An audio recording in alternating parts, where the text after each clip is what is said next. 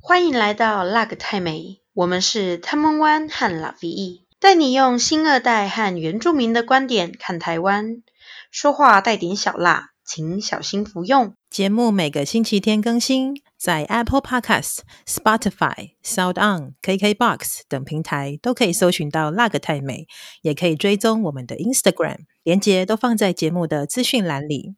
嗯，比亚苏吼，สวัสดีค่ะทัมวันค่ะ， 大家好，我爱好吉拉菲伊嘎古。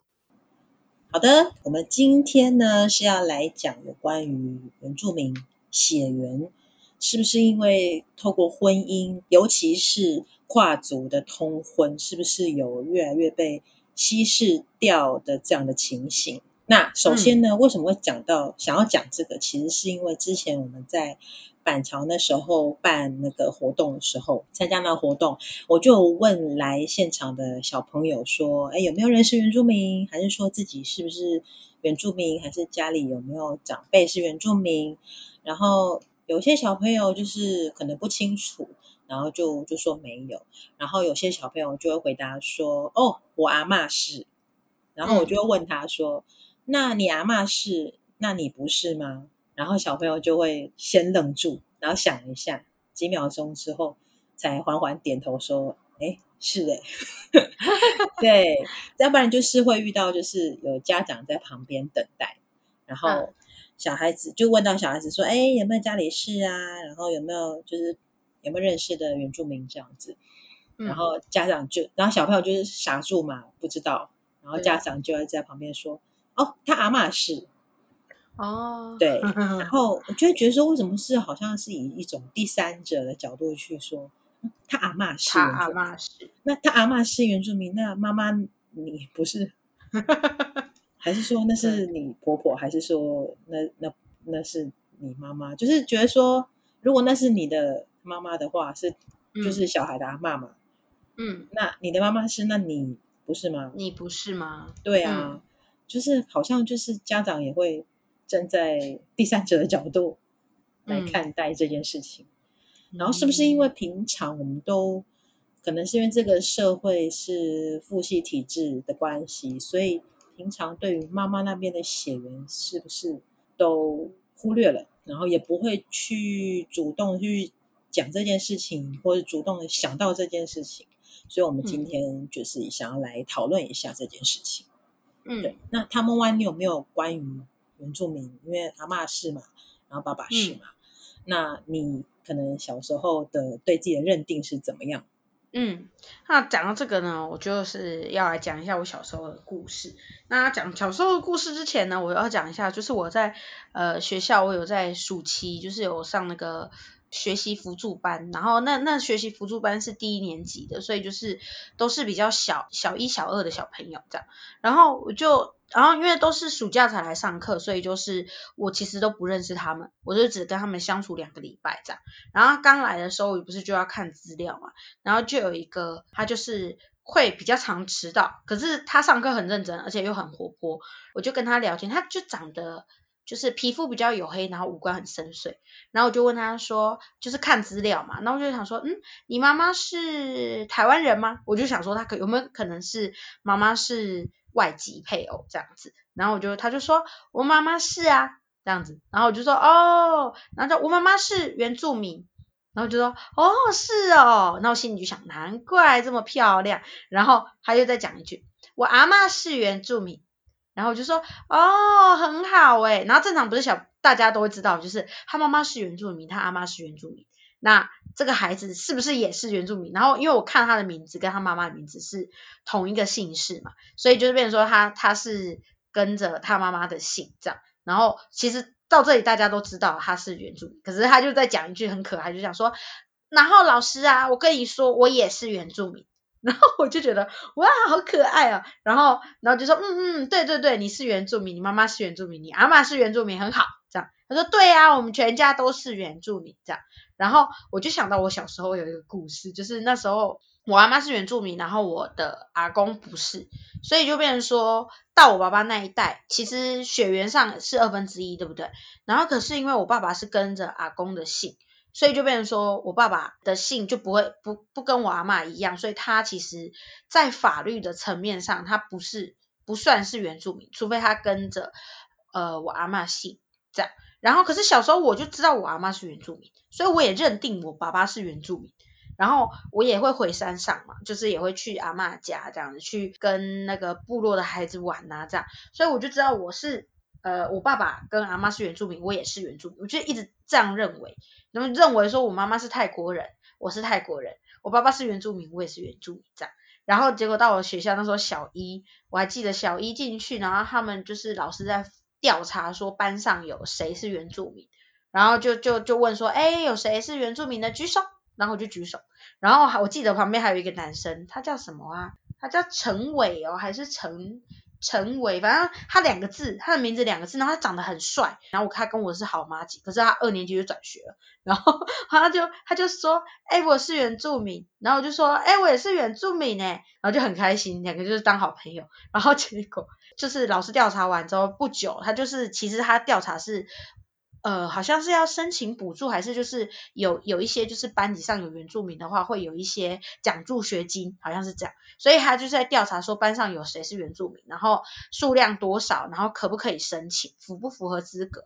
然后因为我跟陈伟说他是我们都是原住民嘛，所以老师就发资料，然后说要请爸爸妈妈带什么户籍成本啊，还有什么一些身份证资料那些来来学校，然后。过了几天，我妈妈才来学校，然后就跟老师说啊，不好意思啊，什么什么这样。然后我就一直觉得很奇怪，为什么要不好意思？我做错什么事吗？这样。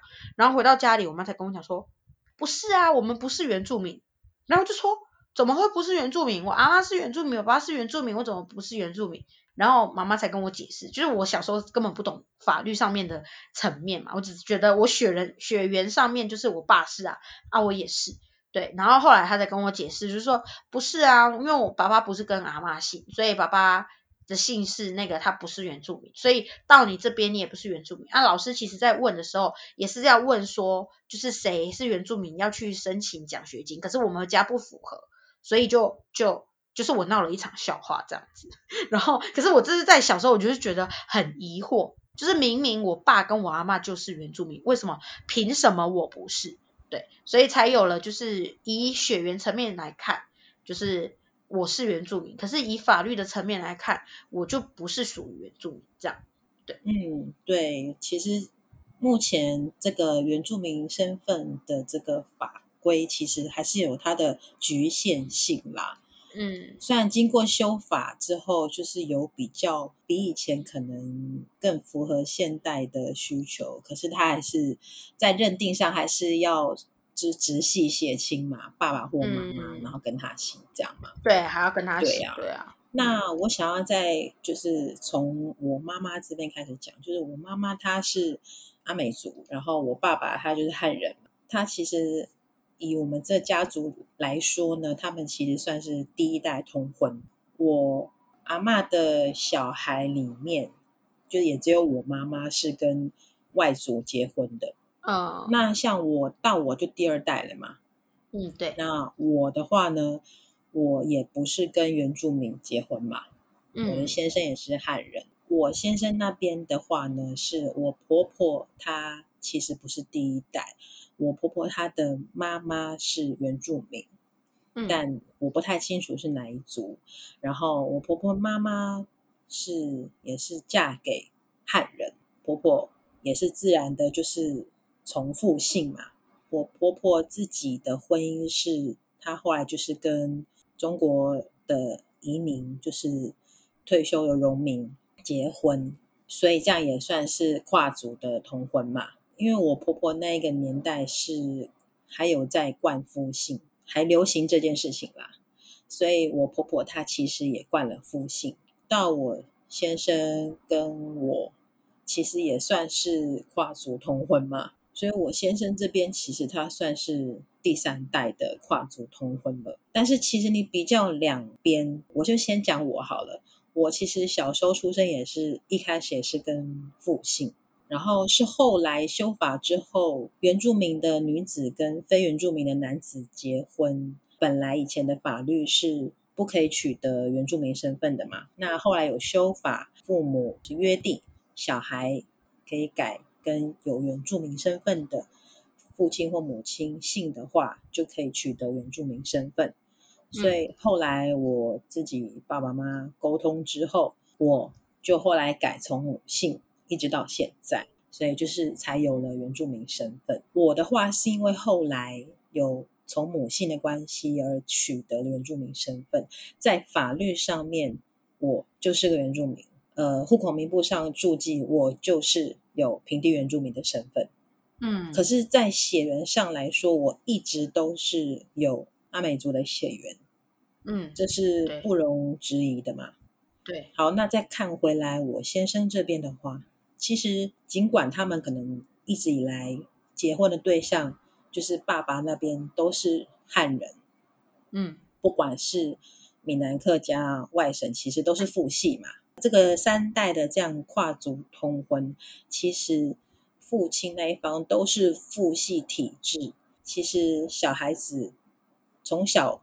的认定也都是可能，不管是从姓氏上，也都是从小就是直接从父姓。以前的法律规定就是小孩出生就是要从父姓嘛。那小孩出生可以约定父母约定从父姓还是从母姓，也是这近几年才修法的，而且去实际上去这样做的人比例也不高，所以基本上整个台湾来看，不管是跨族通婚，还是说只是就是结婚？你在这样的父系体制这样之下，其实大家还是会，就算是原住民自己啦，大家还是会好像很习惯的跟爸爸姓。对，因为我就拿我自己之前在当代老师询问学生做的一些小小填调，询问之下，其实。小孩同一个家庭里，同一个同一对父母生的小孩里有不同姓，可能一半小孩是跟爸爸，一半小孩是跟妈妈。嗯、只有一个家庭，一到六年级只有一个家庭是这样，而且他们是比较，因为妈妈那边是部落里面的算望族，所以会希望说妈妈的小孩，其中他们就一半一半小孩，他们生蛮多个，但是小孩就是一半一半。嗯就是一半跟爸爸姓，一半跟妈妈姓，这样，哦，也就只有他们那一个家族是这样，其他几乎都是跟爸爸姓，除非是单亲家庭，单亲妈妈跟妈妈姓这样，然后甚至就是还有那种二度婚姻的小孩，还是跟之前的爸爸姓。哦，所以在原住民里面，其实也受到跟父姓或者父系体制影响也是蛮深的。嗯，所以即使是原住民跟原住民之间的婚姻的连结，呃，好像还是会受到整个父系社会的这一个观念所影响吧。嗯，对啊，还是有受到汉人这个观念的影响。这样子，再讲回来血缘这件事情，刚刚有提到嘛。我是后来改从母姓，所以在法律上取得了原住民身份。可是其实我一直都是有这样的血缘，原住民的血缘。然后我先生这边呢，可能是因为从婆婆的妈妈那边啊，一直到婆婆，一直到我先生，可能都是从父姓，然后可能观念比较保守一点，所以会觉得说比较认同爸爸那边。其实说实话，我这样观察。客观的去这样看，从父姓小孩子也会比较倾向于认同爸爸那一边。如果妈妈没有很强调说你也是原住民的小孩，虽然你是跟爸爸的姓，虽然你在法律上没有原住民的身份，因为目前的法规就是这样嘛，它有它的局限在，它也不是那么的完善。那目前就是只能这样子走。我自己对我自己的小孩，就也是这样子跟他们说，跟他们洗脑。你们都是跟爸爸姓，然后你们在法律上不是原住民身份，但是妈妈是原住民，你的阿妈是原住民，那你是不是原住民？他们也都觉得是啊。所以在生活中啦，不要让小孩子忘掉这个血缘的这个连接。嗯，不要忘记他们其实拥有这一部分。你如果在，因为你姓氏可能已经跟爸爸姓，跟汉人的姓氏，平常可能就是很习惯跟爸爸家族有有一些来往什么的，然后可能自然而然就忽略了妈妈这一边。所以我就觉得说，如果是这样子的话，其实就真的长小孩子长大之后，对于妈妈这边血缘的认同，真的就会比较没有那么的浓烈。再来就是刚刚有讲到嘛，法律的局限，那我们就来简单的讲一下原住民身份这个认定。我就先讲旧的规定好了。旧的规定，那那时候我跟他们玩读到的时候，就觉得很气愤，非常的父权的观念。其中第三条，原住民身份的取得丧失，依左列规定。一、原住民男子与原住民女子结婚，其所生之子女取得原住民身份，好，这个完全没有任何问题。原住民跟原住民嘛，好，嗯，原住民女子与原非原住民男子，其原住民身份不丧失，其所生子女不取得原住民身份。嗯，但要是妈妈没有兄弟，然后就可以约定从母姓取得原住民身份。讲难听一点，就是有没有长鸡鸡啊？这样子。好，再来就是 非原住民女子嫁给原住民男子，不可以取得原住民身份，也就是妈妈没有办法从夫啦。可是他们生的子女就可以取得原住民身份。嗯，大家还记得我前面的吗？还记得吗？嗯，哦，那我再念一次哦。好了，我不要全部念啦。也就是说，这边为什么那么父权？是因为原住民妈妈跟非原住民爸爸结婚，但他们的小孩是没有办法取得原住民身份。可是原住民爸爸跟非原住民妈妈结婚，小孩自动就可以取得原住民身份。就是这不父权吗？对啊，就是男生原住民男生才是原住民，女生不是原住民。我们就是要贴这样的标签。对，这是旧规定啦。我再强调一次，这是旧的规定，所以在民国九十年的时候就废止了。后来新的规定里就没有这一条了，就是原住民跟非原住民的父母结婚，那就是一样，父母就可以约定说，小孩要不要从，假设说爸爸是原住民，若从爸爸的姓，那就是小孩就有取得原住民身份。那假设说妈妈是原住民啊，约定从妈妈的姓就可以，小孩就可以取得原住民的身份，没有什么爸爸是原住民，小孩才是原住民，妈妈是原住民，小孩就不是原住民，就没有这样子的规定了。你看以前法律是这样子哎，嗯，所以就是整个父系体制是整个是根深蒂固的感觉。那现在当然拔除了这一些毒瘤了啦，有拔了一些些。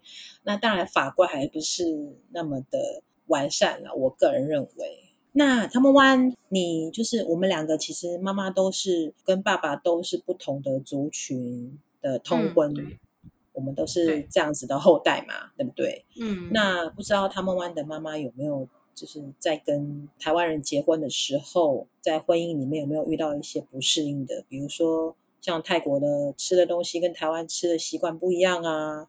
语言的沟通啊，还是说信仰的不同等等，嗯，都有都有都有。对、哦、你刚刚把全部的不同面向都讲到了，对，太好了。那我先从语言好了，语言是一定会遇到的嘛，因为是不同的族群，嗯、甚至是不同的国家，对，不同族群都可能会有不一样的语言的那个问题了。那不同的国家就是完全不一样的呃语言跟那个。呃，文法那些系统都是不一样的，所以我妈妈从来台湾的时候，一开始就是跟我爸比手画脚，就是在在他们认识初期，我上次应该有说，就是我爸借机说要帮我妈修手表，然后把他的手表拿去了之后，一直没有帮人家修，对不对？然后一直要把人家约出来，然后把人家约出来之后，其实，在那一段期间，他们算是就是开始有一些往来，然后有一些。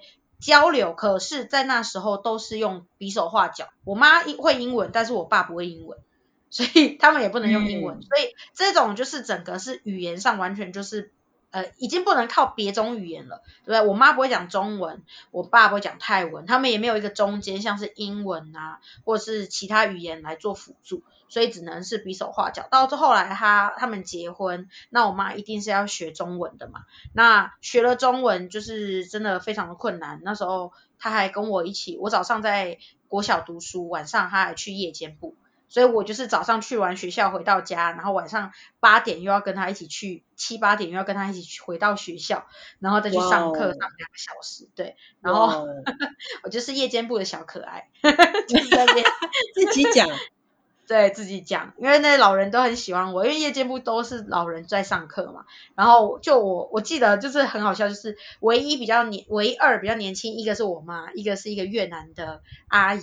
对，然后两个就在那边，然后他们就在那边背唐诗，然后唱老歌，就是唱邓丽君的歌，然后在那边唱说，哦，邓丽君的歌这一首要怎么唱，对不对？中文要怎么念？它这个词什么意思？其实顺便再让一些像是那些老人家一开始年纪。他们在小时候没有办法学嘛，有的是不识字的，这样没有受过教育，他们就可以在晚上来。对，所以就是我晚上一直在跟着上夜间部，然后跟我妈一起上完国小，也就是我国小毕业，我妈也夜间部国小毕业。对，然后，所以才变说我妈虽然就是呃结婚，然后生下我，她其实会一点中文，但那些中文都是日常用语。然后她到了我国小大一点之后，她才去学校上课，可是那些上课像是我妈真的很讨厌学中文，她就觉得学完 purple m u r p h 好了，然后又要把它转换成国字，她很崩溃，就是为什么 purple Murphy？就变国字，然后所以他其实到现在国字就只看得懂我的名字、我爸的名字，还有他会写他自己的名字，就这样。他然后看一些比较简单，是不是像是田啊、中啊、山啊，然后什么呃力量的力呀、啊，对不对？女生的女啊，子子女的子啊，这样就是那种简单的字他会看。对，嗯，那像是语言就会有呃学了中文之外，还会有台语嘛。对不对？像是我阿嬷虽然是原住民，但是她很喜欢，她台语很溜，然后所以就是我我妈就是怎么讲，我阿嬷会讲族语，然后也会讲台语。虽然我阿嬷在我妈面前只会讲台语跟中文，但是我妈就变成要双声道嘛，她就已经很难了，对不对？来学中文好了，然后你还要学闽南语，然后闽南语好了还会有各种不一样的那种腔，她就真的很崩溃这样。我还记得小时候，我知我妈讲那个枕头。她都讲枕头，然后呢，嗯、我到了国小，好像快毕业了，我才知道我一直念错，我一直念枕头，就是。我真的是没发现，这种语言真的是一种潜移默化，就是你你家里的环境，对不对？你妈这样子讲话，然后你也会学她的音调，所以小时候我才跟她学泰文嘛，我可以学很快。当然，我妈如果误用了中文，或是误念了那个音，我也会跟着学。所以我真的是到了国小快毕业，我才知发现说原来是知恩枕头，然后我一直以为是枕头。我就是讲枕头啊，从小都也没有人纠正我什么是枕头哦。我讲枕头，就每个人都听得懂哦。到了就是快毕业才发现说，哦，原来那个不是枕头。对，所以像是语言就是会有像这样子嘛。那饮食就是之前在前几集有讲过，就是呃，我泰国是一定要有鱼鱼露，对我妈都一直念语录。然后我也知道长大也是一直念语录，就是这种语言的差异这样。我妈就是反正就是她会念语录，可是语录好，泰国就是语录其实就像是酱油一样，就是生活必需品。语录。呃，他一定需要嘛？可是来台湾，像是很多人就没有办办法接受鱼露的味道，觉得太太味道太刺鼻、太臭这样子。然后我爸之前就是有那种泰国的同事，然后就跟我爸开玩笑，就拿鱼露在他面前凑来凑去弄他这样，然后我爸就跟人家打架，对，就是会有这样子的，就是不同的饮食，像是我妈就是吃饭要加鱼露，对不对？那后后面我爸也就变成说怎么办？两个人结婚了嘛，所以就是也要互相的彼此的尊重跟怎么讲，互相的忍让嘛。所以我爸就是说，嗯，好，你必既然你要吃鱼露，那就那就是我不跟你吃，对不对？你总不能逼我吃，但是你你自己吃就好。所以如果我妈在台在家里也可以吃鱼露，然后我爸不会跟着吃这样，对，然后就是候分开这样。可是就是像是呃鱼露还有辣椒，对不对？像我爸是会吃辣，可是像有些人是不吃辣的。然后如果你的伴侣 是泰国人的话，对不对？可能会吃辣，跟不同不会吃完全不辣的，这样也是一种饮食上的差异。那我妈来台湾是要适应一下台湾的辣，可能都不够辣，或者台湾的辣跟泰国辣又不一样。对不对？有的是呃，像有一些台湾是可能是麻辣，对不对？然后可是有一些辣就跟泰国的辣不一样，他就觉得说这根本不够味，或者是这个辣不是我要的那种辣。对，那饮食上的差异就是差不多是这样。那宗教上面那就又更多了嘛，宗教完全的，我妈妈是泰国的佛教嘛。那来到台湾，其实台台湾也有佛教，但其实又跟泰国的佛教是不一样的嘛。东南亚的那个南传的佛教是不一样的。对，嗯、那既然来到台湾，可能像我爸是道教信仰，那可能有一些泰国人，就是如果在到跟台湾人结婚，有可能他们家里是天主教信仰啊，或基督教信仰，那又是完全整个跟佛教是天差地别的。那这又是要重新去适应，或者是做一些文化上面的。就是要去互相了解，然后才能互相去相处。对啊，没错。那拉菲义呢？有没有就是妈妈有没有就是在遇到宗教啊，或者是饮食上面？我妈妈呢，那当然也是有啊。就是语言的部分呢，之前就有提到过。我妈妈的婆婆不只是因为她自己。原住民身份而歧视他，也是因为他不会讲台语，然后嘲笑他、歧视他，所以就奋发图强，学会了台语。那在宗教信仰呢？其实因为我妈妈她自己在离家，然后独立出来工作之后呢，她其实自己接触的是佛教，那跟我爸爸的道教是比较相近的。所以这一方面其实比较无缝接轨啦，那就是我妈妈可能也会跟着就是拜拜啊，烧纸钱啊，呃，买一些就是什么水果啊去拜拜，家里拜拜还是庙里拜拜等等，对，这些倒是还好。那饮食习惯呢是比较没有像泰国鱼露这样子。呃，比较呛鼻的这个味道啦。那原住民，尤其是阿美族，是比较喜欢吃苦的，嗯，一些植物嘛，嗯、可能也是喜欢吃辣。那其实这一个倒也还好，就是你吃辣，你可能就是你也不会逼着家人吃辣，就是自己可能弄来吃。那可能有一些部落。地区比较常见的一些食材，可能就在我们家餐桌就比较少看到。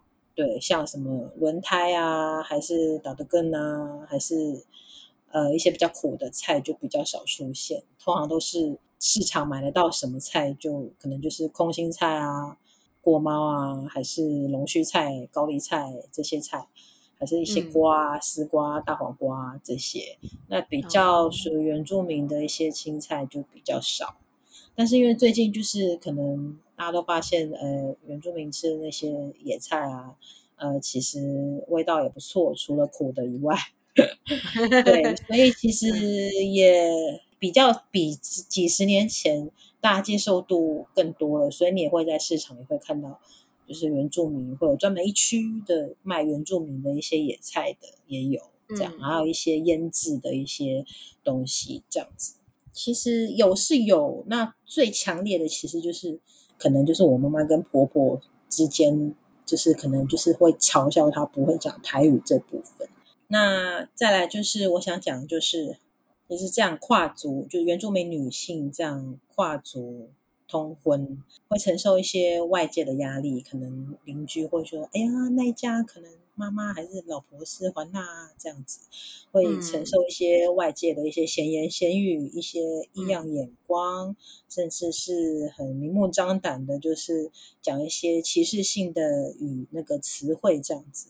那内部压力当然也是是汉人的公婆嘛，可能公公婆婆就本身就对。”可能因为对原住民的不了解，然后所以有一些呃刻板印象，有一些不好的观念，然后然后引发的一些歧视的行为，或是排挤或是讨厌的这些行为，然后可能会刻意的去，就是刻意的找麻烦吧，大家可以想象吧，嗯、不然婆媳就是这种剧，就是千年演不烂呢，大家都还是要看 对，对，然后再来就是因为父系社会嘛，本来就是传统上，我不是讲现在，我是讲传统上是男尊女卑。那现在当然，现代社会要求，应该不是有说要求啦。现代社会在追求呃性别平等上，也是一直在持续的努力着。当然，也不是说已经做得很好了，已经非常平等了，并没有，只是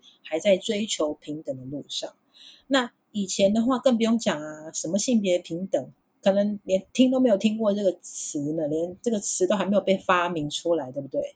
男尊女卑可能倒是传统上的一些蛮常见的观念，所以在父系社会、父系体制之下，以性别来说，性别角色来说，女性就已经是在这个家族里是属于比较次等的地位了，就是什么事情都你做，然后什么名声都不是你你拥有，然后祖先牌位也不会有你的名字，但是你却要天天拜祖先牌位。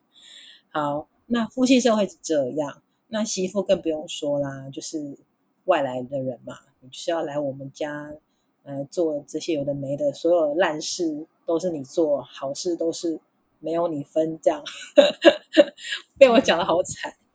那性别其实就已经次等了，以女性在这父系社会、父系婚姻里底下，那族群呢？